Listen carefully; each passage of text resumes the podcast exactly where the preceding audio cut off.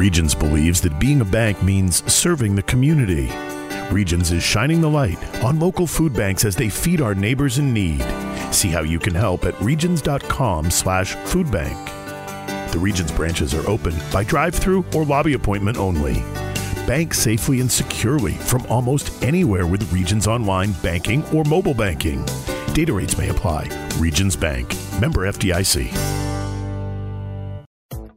The Dooley Noted Podcast is brought to you by VyStar Credit Union. We never forget that it's your money. And ABC Fine Wine and Spirits. Always be celebrating. This is the Dooley Noted Podcast. We're going to talk some college effing football. Everything Florida Gators. Put that in your pipe. With your host. It's my podcast and I'll cry if I want to. Pat Dooley.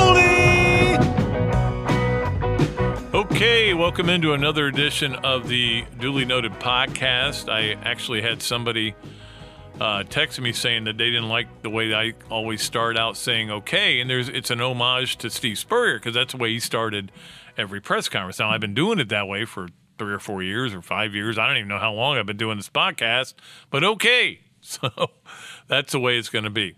Sorry to be late with this podcast. We wanted to do one podcast to send you into the Thanksgiving holidays, and then we'll do one more Tuesday. Tuesday, it's going to be me and Robbie. That'll be our final podcast, and then we'll turn in our badges and walk out the door and be no longer be Gainesville Sun employees. It's going to be a sad moment. It will be for me. I think Robbie's more ready than I am to get out of here, but anyway. All right, let's talk about, because we're going to talk about the Florida game and the Kentucky game and the college football playoffs and the spreads, as we always do. We have a great guest today, Pat Forde from Sports Illustrated, who of all the writers in this business, I respect him the most. I've stolen a lot of ideas from him, and he's the best. And so we'll talk to him in a little bit about college football and college basketball. Obviously, the Florida football game. I know there were a lot of people, like on our radio show, the first call we got was negative. And the next call we got, the guy said, hey, I can't believe you didn't use your line. Nobody suffers winning like Gator fans. I said, well, it's almost becoming a cliche. It's gotten to the point where, yes, Gator fans suffer winning. I get it. But, you know, it's gotten to be where it's happening all the time. And, look, you won by 3 touchdowns. Quarterback only threw 3 touchdown passes. And people are not happy. And, I get it in a way, okay? I get that you want your team to be ridiculously good. You want your team to take a care of a winless team. Even though it's an 11 o'clock start, even though you had a routine that was not like anything you've ever experienced as a player, you dressed in the hotel, you came to the game very late, you had your warm-ups, and then you at halftime you didn't even go in the locker room. And after the game, you didn't go to the locker room. It was weird, and the whole weirdness of it is 2020, but you still found a way to win the game, and you didn't play your best. And so I think you got to take that for what it's worth. I think give those guys credit for getting through that. Vanderbilt played hard. Vanderbilt's going to play hard because Derek Mason won't let him play any other way. They got a good freshman quarterback. And look, I'm like you. I'm sitting there watching the game at the beginning, and I'm like, God, what is wrong with this defense? Why can't they cover people? But one thing I pointed out in my column, and I think this is true, is that teams are going to make better plays against you than they'll make against other teams. And that sounds crazy, but I've been around this for a long time. I have been covering the Gators since I was in college. My first story I ever wrote was in 1975 for the St. Augustine Record about Florida's field getting new artificial turf. That's the very first story I had published, 1975. So I've been around it a lot, and I know what it is like. Most teams, most programs in this conference really hate the Gators, and they want to play their best against them. And when they go out there, they're not playing against necessarily this year's team, although this year's team's gotten so much hype and so much pub. It does. It adds to their adrenaline. But they're playing against the 96 team, too. They're playing against Tebow. I tried to tell this to people about basketball. When teams go out to play against Florida, they're playing against the 04s. They're not playing against the guys that are playing now. Now, that's a part of it, and you want to play well against the, you know, you have to know what these guys are doing, but you're playing against a tradition.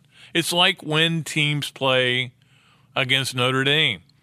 Now, obviously Notre Dame's got a really good team this year, but there have been years when they haven't been good. But the teams played just as hard against them because it was Notre Dame. Florida's got that tradition too. It's that way in softball. It's that way in baseball. The Florida is a bit of an outsider in the SEC. They're an outlier. I mean, because they're a different place than everywhere else. Do you think Gainesville is like Fayetteville or Starkville? Or anywhere, I mean, in this conference. I mean, Nashville is different from Gainesville, but in a different way. Nashville's not like anything else in the SEC. Columbia, Missouri is different than Gainesville. Athens is probably the closest thing to Gainesville. My point being that Florida has always been the team that everybody liked to beat. And the more success Florida's had winning all the all sports trophies just continues to accelerate that. So that was the point of what I was talking about. I know it was a long time ago, and you probably are freaking out. But what is Dooley doing? Has he lost his mind in his last week? No. But Vanderbilt wasn't going to come out and not play hard, and they weren't going. They were going to play well. There were no fans there. They didn't care. There was loud, crappy music being played. It sounded like a spaceship was landing. They didn't care. They were going to play the hardest they could play, and sometimes Florida struggles with that, and they certainly struggle with that at the beginning. Am I happy with the way the defense is playing? No, I don't think they're playing very well. They have their spurts where they play well. The last 8 possessions that Vanderbilt had, they had one score. That's it, one touchdown. Now, it was a bad touchdown. Two safeties totally missed tackles. That shouldn't have happened. But other than that, they played pretty well after that their bad start. Look, I've said this several times. Your defense is what it is. I can't explain a lot of it. I do know that having guys in and out with injuries, I know, and academics and COVID and all that, I think all that affects it. I think the fact that I do believe strongly that teams that because you couldn't hit in the spring and then you're afraid to hit now, because if you hit now and you get injuries and you also get people out with COVID, your team could be decimated, as we've seen around the country with different teams. Just Mississippi State showing up with 48 guys, to scholarship players to play against Georgia. So somebody asked me about that. The rule was supposed to be 53, right? You had to have 53 scholarship players, but it's still your choice. If you want to play with 22, you can play, but you don't have to play, and it's not considered a forfeit. Dabo. But the bottom line is Florida still played well enough to win. We saw great things out of Kadarius Toney. Gamble became the tight end of choice for the game, and Florida got the win. They won comfortably, and at the end of the day, that's what you have to look at. This is something I'm going to probably write about for Saturday. I only have 3 columns left for the paper. I'm going to write a Saturday column. I'm going to write a game column Saturday from Sunday. And then Monday, I'm going to write the farewell column. And I hope you read that because it's going to be very heartfelt, as Johnny Carson said when he left. Heartfelt. That's a perfect word. All right, so Florida wins the game, they take care of business, and that's the thing I keep telling people. Look, Florida was not, I don't know, that defense against Alabama is going to get killed. I'm a little concerned with how we weren't able to run the ball against Alabama. Shut up about Alabama. First of all, Alabama's got to get there. Now, I know they're probably going to beat Auburn this week, but now Nick Saban is tested positive for corona. I don't think it'll have a big effect on the game, but Auburn always plays them tough. It's a different game. It's kind of like LSU Texas A&M this week. Like LSU's a big underdog, and LSU, if you look at all the numbers, I agree, but it's a different game. Florida FSU, Florida Georgia. I mean, all these games that are rivalry games that we see every year are different games. They're different than what we're used to. All right, I'm going to take a break. When I come back, we'll talk about Kentucky, and we will also get into a little bit about quarterbacks I want to talk about, and, of course, the spreads and three things. I'm going to give you a special three things as my last three things. I probably won't do one next week when we do the show with Robbie to end it. But these three things are going to be my three favorite Kentucky games since Florida's playing Kentucky this week. You're listening to the Dooley Noted Podcast at GatorSports.com.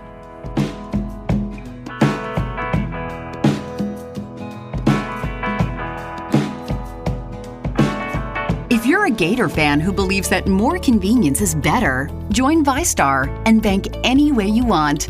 At a branch, on a mobile device, or at one of more than 20,000 fee-free ATMs across North America. We believe that people have better things to do with their time. At VyStar, we never forget that it's your money. Proud partner of the Florida Gators. All loans subject to approval. Insured by NCUA.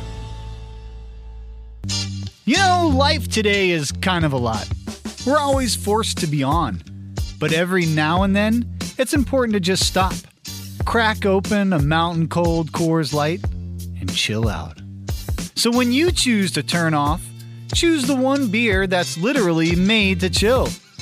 Coors Light. Coors Light is brewed with the three-step cold process.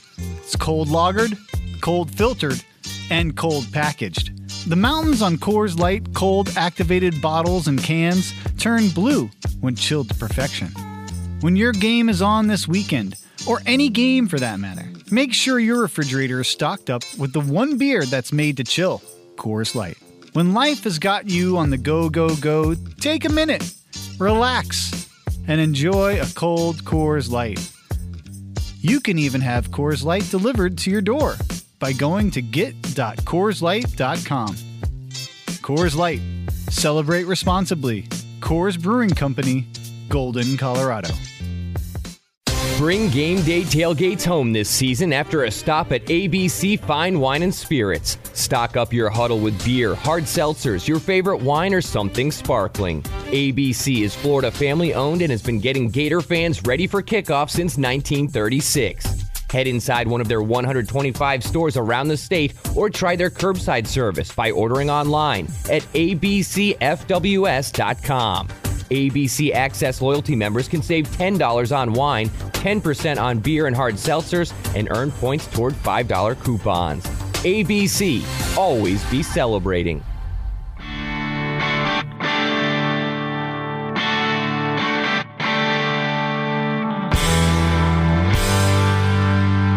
Okay, appreciate everybody for listening. And, look.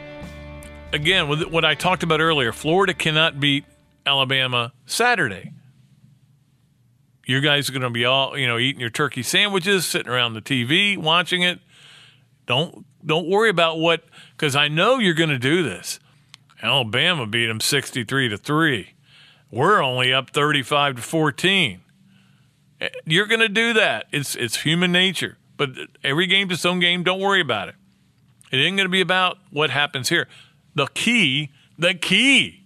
only key is to beat Kentucky Saturday. That's it. It's the only thing that matters. Hopefully guys get out of it healthy.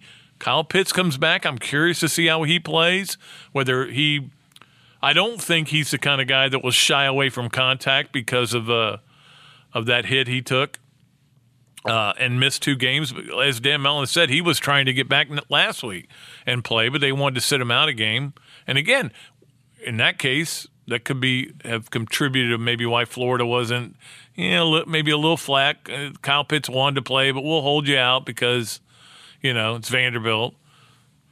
If that was Georgia, do you think he would have played? That kind of thing gets into the players' heads too. But that's irrelevant.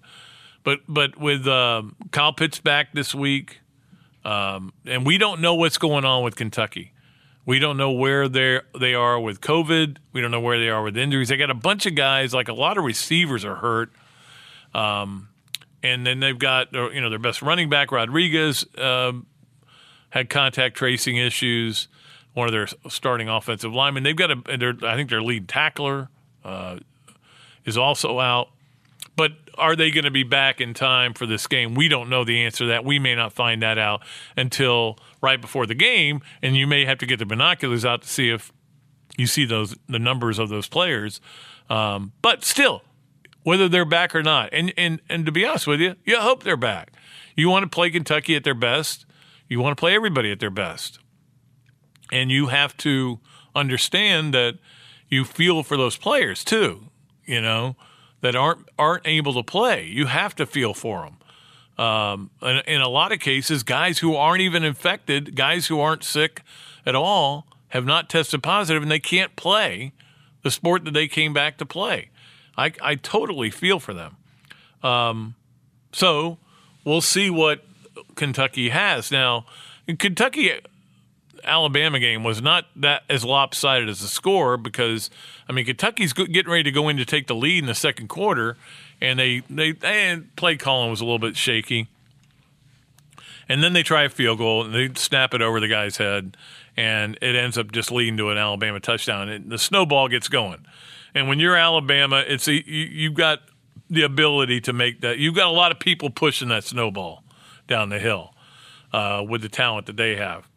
When you're Kentucky and you're down so many players, you even were considering not playing the game, it's impossible to stop that snowball once it gets going. You're just getting rolled over by it. But look, Kentucky is what Kentucky is. And I mentioned earlier that I think Florida's defense is what it is. When we get to this point in the season, I think Kentucky is what it is. I think they'll play hard in this game. I don't question that with Mark Stoops as their coach. But they're 11th in offense. They're 14th in passing. Their defense is pretty good. Their pass defense, they have the second most interceptions in the country. I mean, not in the country, in the SEC. They have 12. You know who's number one? Arkansas. How'd that work out for Arkansas? So the fact that they have a lot of interceptions doesn't scare me. It shouldn't scare you as a Florida fan after Arkansas gave up 63 with the number one pass defense in terms of interceptions. They will probably – I mean, look, your coach knows what he's doing. He'll find ways to get guys open, and guys will have to make some tough catches, and the quarterback will have to play well. They've got a pretty good defensive line. Your offensive line's got to play good. It's all the same things with the exception of them being able to throw the ball with any consistency. They've got three of the top, I think it's 15 rushers in the SEC. Now, we don't know if Rodriguez is going to play. Rose probably will. Terry Wilson, the quarterback, is I think, 15th in rushing. And that's what they do. They're a run-oriented team. And if they are able, the key will be third downs. Don't let them pick up third downs. You let them get a bunch of third downs, guess what? You can't get your offense on the field. It's the same old story. Look, it is the same story we've been dealing with all season. Florida's got a really good offense. The more possessions they get, the more they're going to score. And what they have to do is defensively, they have to stop the run.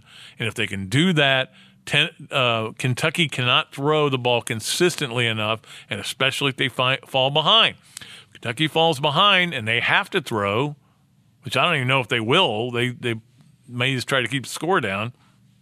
But if they have to throw, they're not very good at it, and they're not consistent at it, kind of like Georgia. So what Florida – and unlike Vandy, which, you know, was very good at throwing the ball. So what Florida's got to do is take advantage of every possession, make something out of it. Even if you only flip the field, you've got to – you can't be going three and out, and you can't let them stay on the field on third down. It's just the simple philosophy, the simple formula to winning games, and it's only about winning this game. I can't say that enough. Saturday is about winning the Kentucky game. It's not about anything else. Don't look at it. Don't try to compare.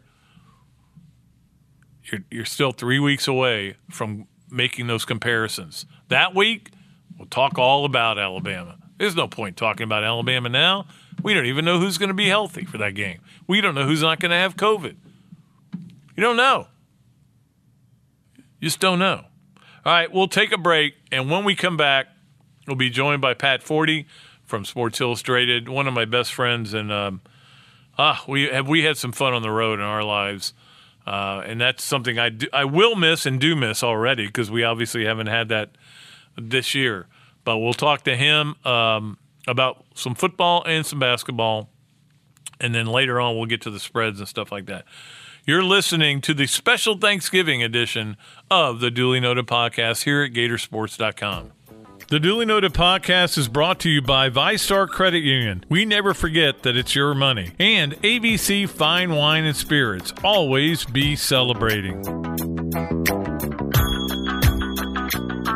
Okay, welcome back to the Dooley Noted Podcast. And for my last guest on the podcast, I really wanted to get one person. And a lot of people say, why wouldn't you get Spurrier? Why wouldn't you get Mullen? Why wouldn't you get Billy Donovan or something like that? But there's one guy that I respect very much in our profession, and who I have stolen so much stuff from that I felt it was necessary to bring on Pat Forde from Sports Illustrated.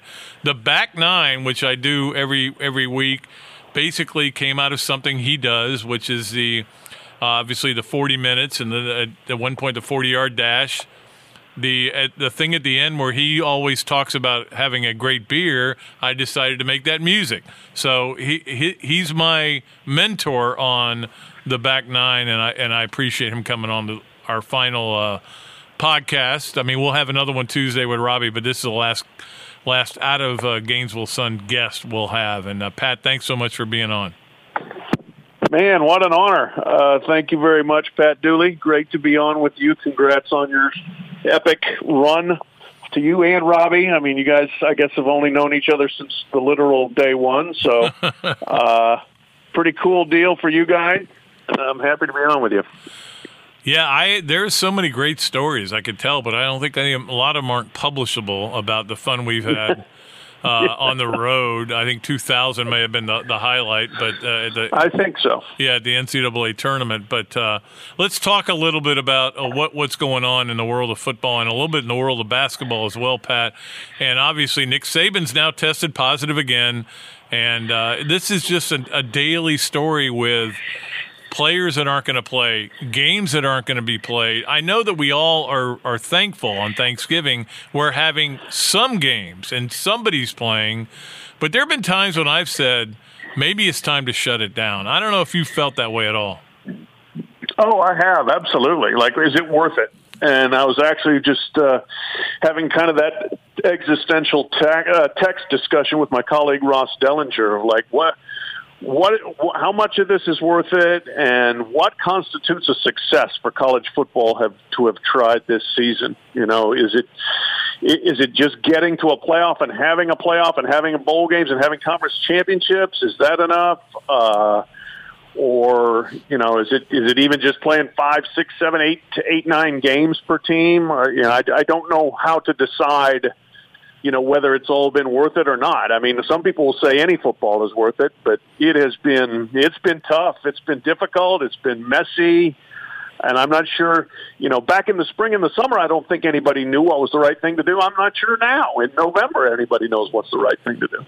Yeah, least of all Dabo Sweeney, you know, who won't shut up about this FSU thing. And I wonder what your take is on that, the way he has just basically destroyed the entire city of Tallahassee and all the coaches they've ever had there.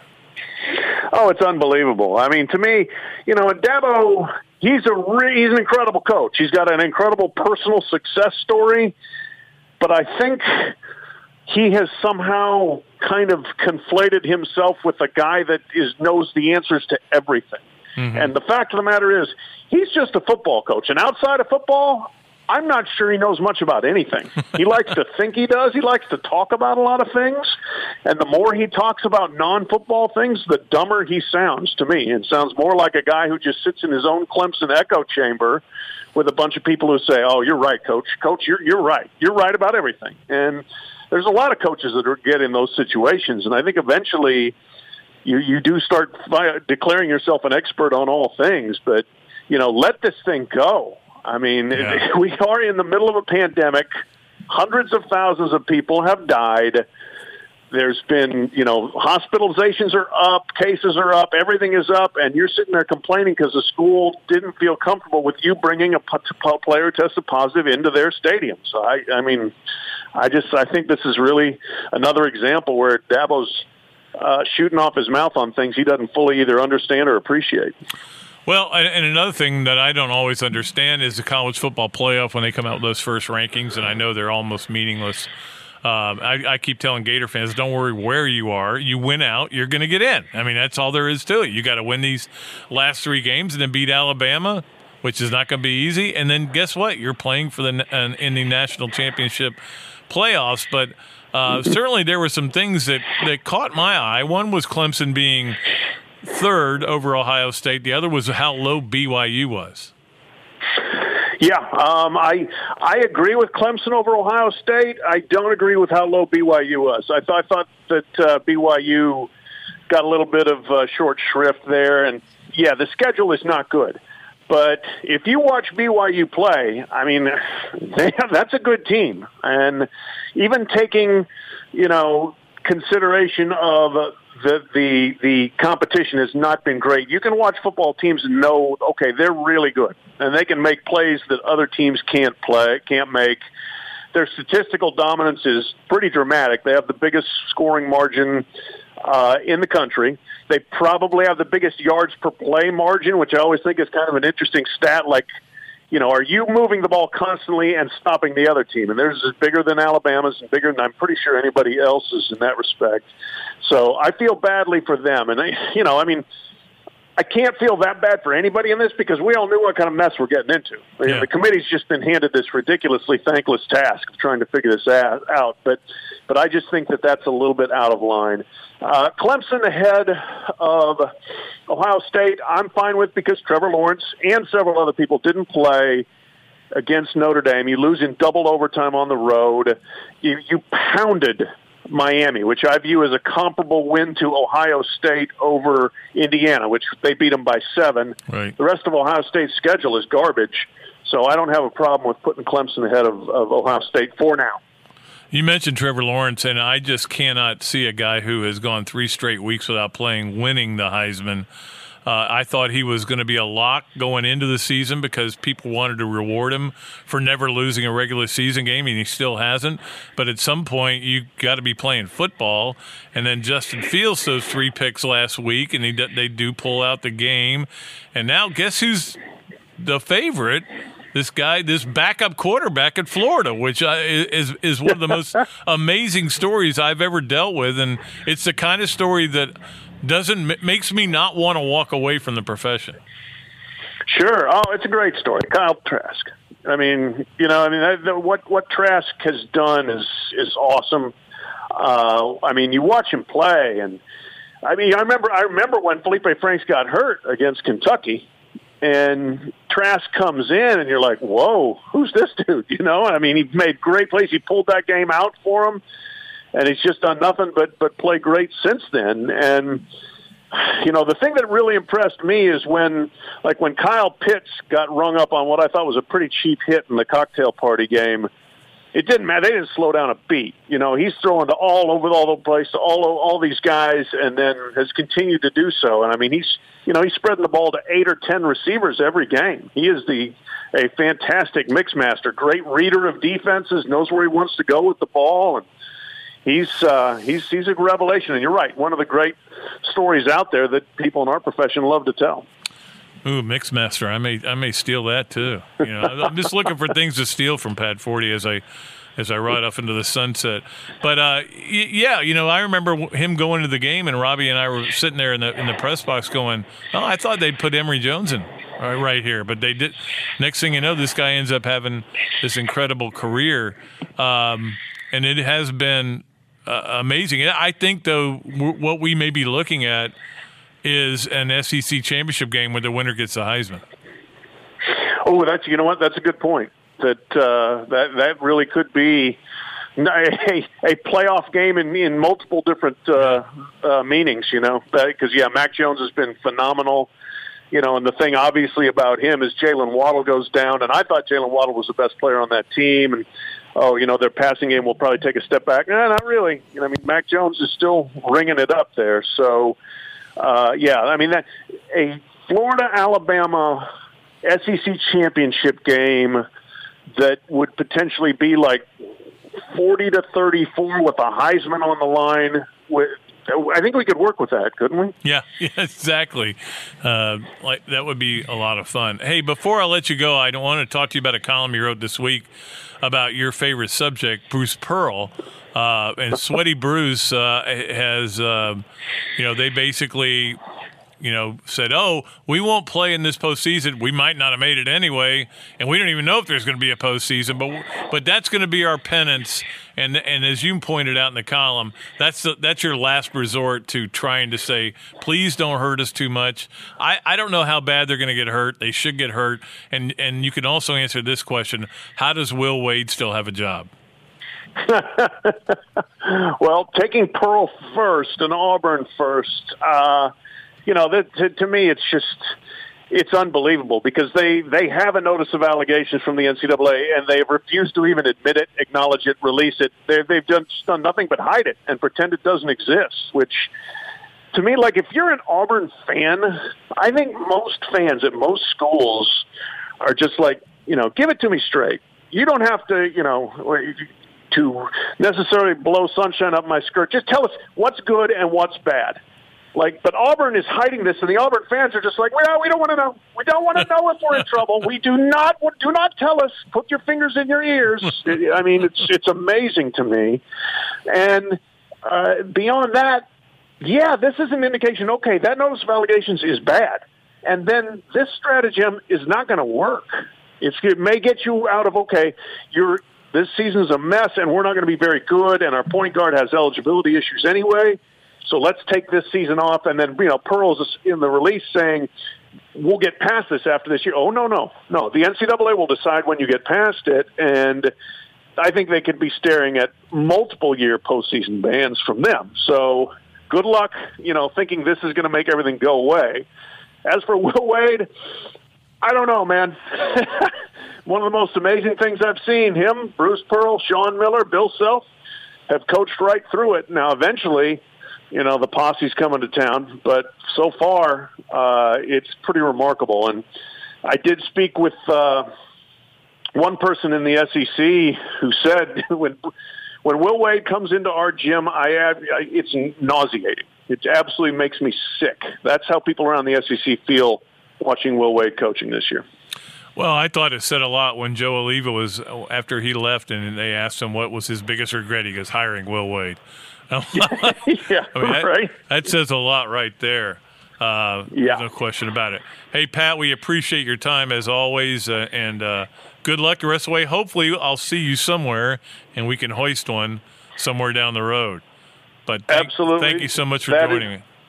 My pleasure. That is mandatory. Congrats again on a great run at the Sun. And, yes, best of luck with everything going forward. He is Pat Forde, Sports Illustrated. Read him. He is one of the best writers I think there is. We'll be back with more of the Dooley Noted Podcast right after this break.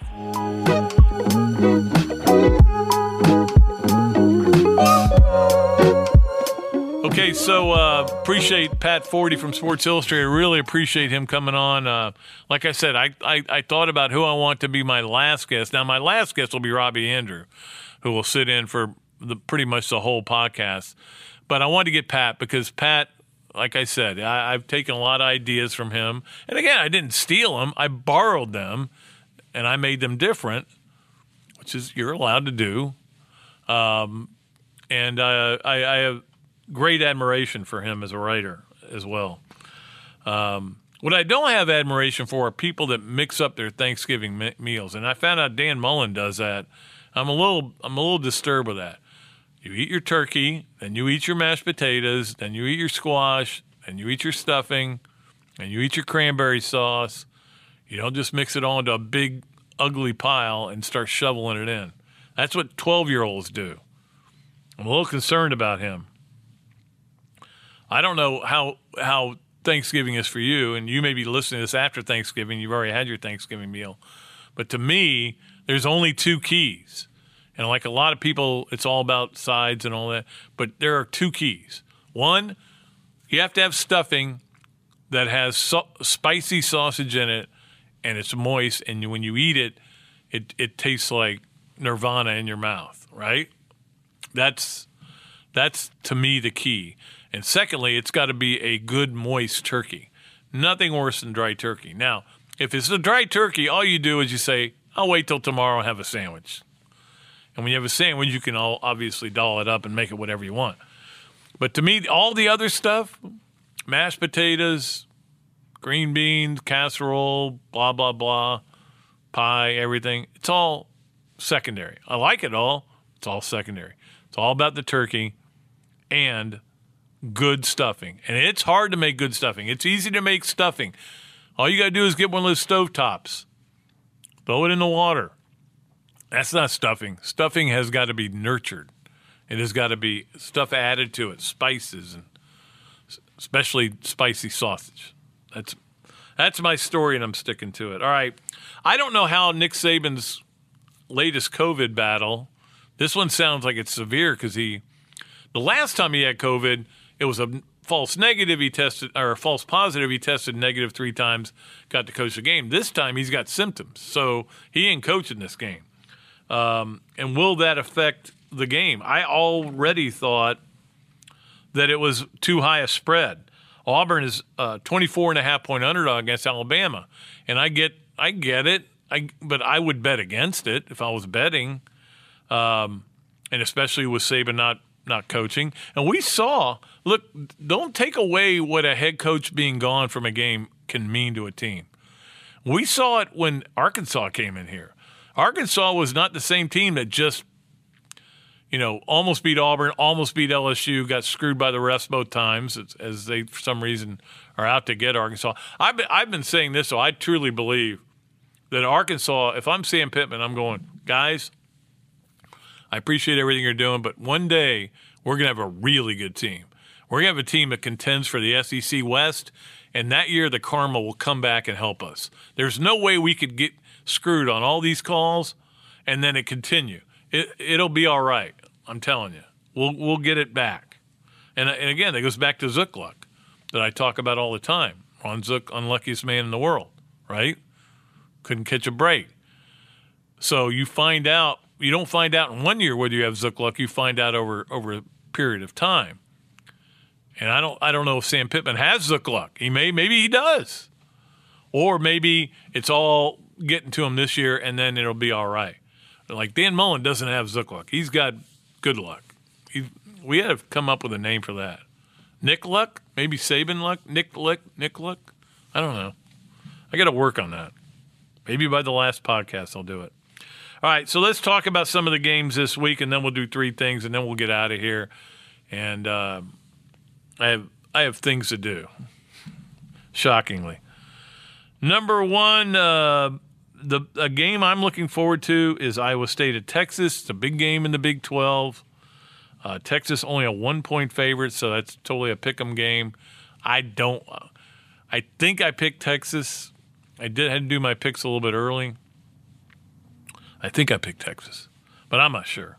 I'm not sure who's going to win the game. Iowa State is surprisingly, they really play well.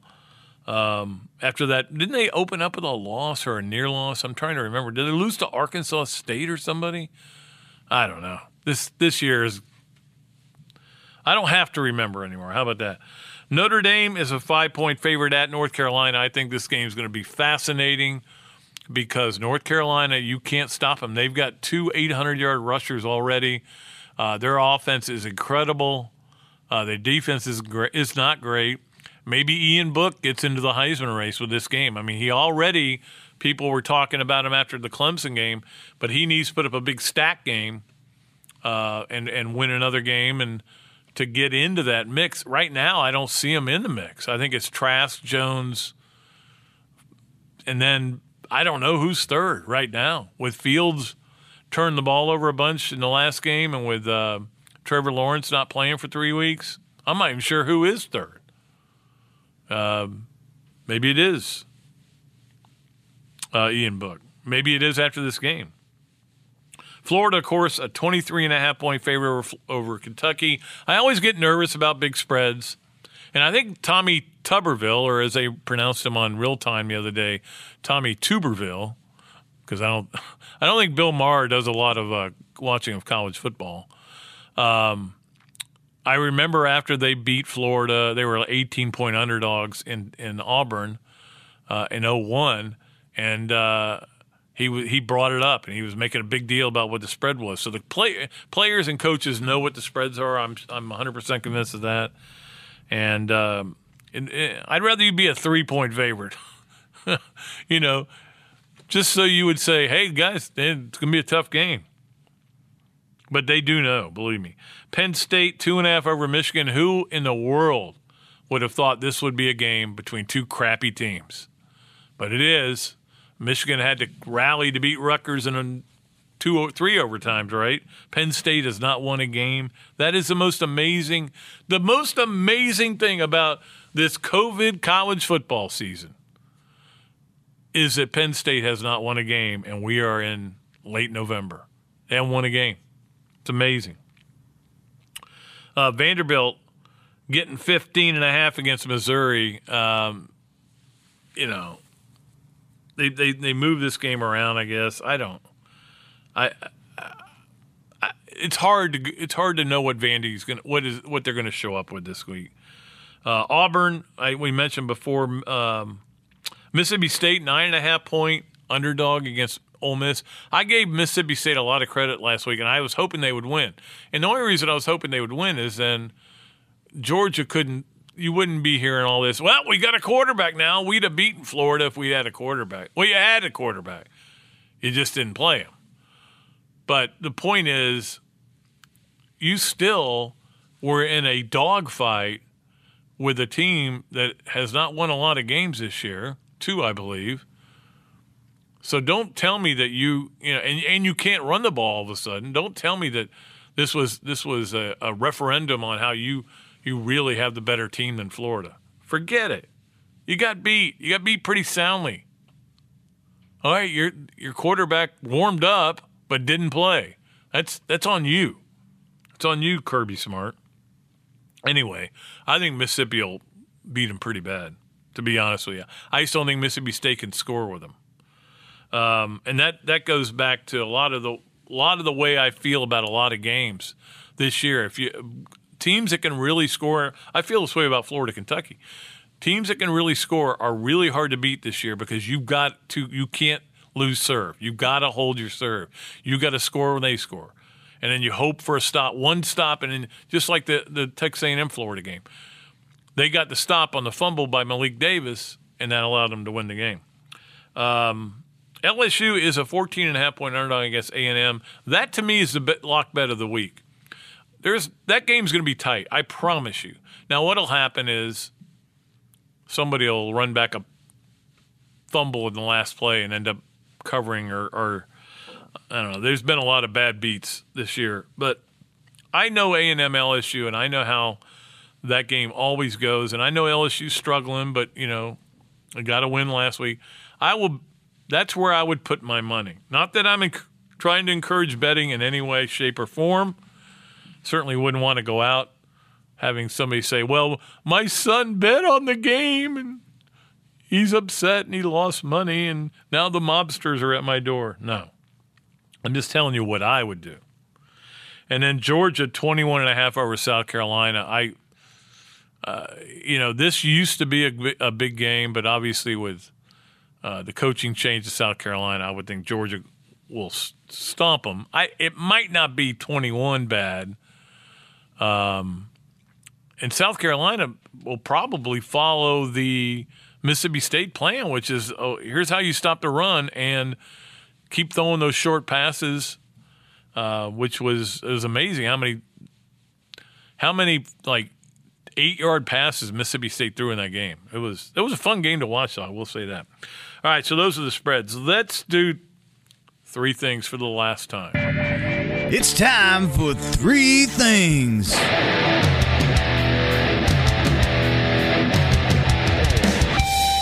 right, three things on the penultimate podcast. One more to go. That'll be Tuesday. Today, I'm going to tell you about my three favorite Florida-Kentucky games. That's going to be a departure on three things. And just to let you know ahead of time, I can't tell you the Doring's got a touchdown as one because I wasn't there. I wasn't covering the Gators then. I was a sports editor, and I'll never forget being in this room I'm in right now, which is the photo room. We listened to it on the radio because it wasn't on TV. Listening to it on the radio, and the radio didn't come in great. You know, it's kind of fuzzy, and we're trying to. We couldn't understand what happened, and somebody said, "What happened?" I go, "I don't know, but I think the Gators just won the game." Because Mick was screaming, and it, you know how it was in the old days. Radios kind of came in fuzzy, and you couldn't really tell what he was saying. And then we had to, try to figure it out. We finally figured it out. We had writers at the game. I wrote the headline that night I was very proud of. Doring Does It was the headline that day. I'll never forget. I remember a lot of the headlines I used to write in the old days. So I can't count that game. And I can't count the game where Florida beat Kentucky to win the SEC in 1984 for the first time. And obviously it was stripped later, and the Florida players came off the field, and they were throwing garbage at them and stuff like that, and they didn't care because they'd done it. They'd finally done it. And I remember because I was listening to the game, and I'll never forget as long as I live, Norm Carlson was the color man at that time. And Adrian White picked off a pass to clinch the game, and Norm says, "Oh, Adrian, if you knew what you just did," because Florida had finally won the SEC. They go in the locker room, they give Galen Hall the job on a permanent basis. But I wasn't there for that, so I'm not going to count that one. I was not there for the 91 game where Florida clinched the SEC that counted. I was not there for that game. I was still sports editor. So I'm going to give you three games that were my favorites that I was at, and I'll start out with 65-0. And you say, well, why would you pick a game like that? Well, that was the game where Jacquez Green ran back two punts and we found out later he had asthma and that he could barely breathe at the end of the second punt return. There's still two of the most amazing punt returns for touchdowns, and he could barely breathe, and he was telling guys, "Get off me, I can't breathe." But that was the game where Tim Couch ran the option. Bill Curry. Did not work out for him, but there was something about that game where you just went, "Oh, this team is really something." Now, I know they were coming off a year when they played for the national title, but you didn't know if with the guys they lost, Chris Doring and guys like that, whether they were going to be a national title contender. But that was a game where you went, "Holy crap, if they got a team down, they're just going to destroy them. They're going to step on their neck, and they're done." That's one reason it was one of my favorites. Another favorite was 2007. This was a lot of talk about Heisman with Tebow and Andre Woodson, I think they had just beaten LSU. And it was a great game, back and forth, up and down the field. Both teams. Percy Harvin was unbelievable that night. And Florida ended up winning that game. I want to say it was like 45-30, but I don't have that right in front of me. But something like that. That was one of my favorite games. And then the 2014 game here that went triple overtime and Florida won. And that was the game where the clock went to zero and Driscoll still got off a pass to DeMarcus Robinson. And they complained. And the SEC told us, and for the first time we knew this is the first time anybody had ever explained it to us, that the job of the referee is to look at the clock. When it turns zero, you look down to see if the ball's been snapped. So you get an extra second. And we didn't know that until that explanation was given to us, and worked out for the Gators, right? So those are my three favorite. Not, again, if I was counting all the favorites based on what happened in games, I wasn't at those games, so I'm not going to declare them. Anyway, I probably bored you with that whole segment. So that'll do it for the penultimate podcast. I'll be back Tuesday, Robbie and I, and we'll talk about the Kentucky game, and then we'll talk about some of our favorite stories since we've been sports writers here at the Gainesville Sun. I'm hoping we'll have a lot of fun with it. I think we will. And I just want to make sure everybody has a great Thanksgiving. You know, it's easy to be upset right now. We're still dealing with this COVID thing. Maybe you didn't like the result of the election, and that's got you down. Maybe you don't like what's going on in terms of one guy not conceding. Maybe whatever. That's not my point. Is whichever side of the aisle you want to be on, there's probably some frustration. Frustration with the football season. Frustration with not being able to go to work. Frustration with not being able to go to restaurants the way you'd like to. I get all that. It has been rough, man. It has been a year we're never going to forget.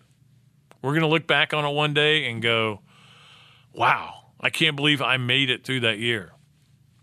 But one thing that's important to remember is the virus doesn't know the calendar. The virus has no idea what our calendar is. This is something we invented, or the Mayans invented. So just because we get into 2021 doesn't mean it's going to get any better. We just have to keep persevering and keep hanging in there and keep doing the right things until we get to a point where we're getting vaccines, where we're getting back to normal in our lives. Hopefully one day we get back to normal. I can't promise you when that's going to be. But on this, either if you're listening today or you're listening tomorrow, maybe you're listening to it Friday. On Thanksgiving, the thing to be thankful for is that our families, most of all, we've gotten to know them all a little bit better. And that's been really cool. I've talked to a bunch of people who have said, man, you know, the coolest thing is I didn't know my son was blah, blah, blah. I didn't know my daughter like this, or I didn't realize how funny she was. A lot of people have told me that, especially coaches, you know. So appreciate your families, appreciate everything you do have and everything that's going in the right direction in your lives. Appreciate the fact that we've had football. We don't know how much more we're going to get, but we've had it. We've had sports. Sports is just a distraction, but we've needed that distraction, and we appreciate that they played the NBA playoffs, that they had the Major League Baseball playoffs. I'm still bitter about the Braves loss. That they have played college football in the NFL. Sometimes we don't know how smart they are doing it. Sometimes I sit there and, like Pat Forde and I were talking about, I just think sometimes just shut it down. But they don't, and they keep going, and it gives me something to watch, and I love sports so much. That part of me is never going to change, peeps. I will love it till the day I die. All right? But just be thankful for the things that have been good in your life. Don't stress the things that have been bad. Everybody's had it bad. Nobody's had it great, believe me. But all we can do is be thankful for what we do have, not for what we don't have, okay? Until next time, Tuesday it'll be, Robbie and I will be coming in with the last podcast ever here at the Gainesville Sun. Doesn't mean it'll be the last podcast, peeps. I can tell you. There'll be one somewhere. But the last one of the Gainesville Sun. Until then, I'm Pat Dooley. I'm the sports columnist of the Gainesville Sun for another 5 days, I think it is. I am deep, I'm way back, and I am out of here.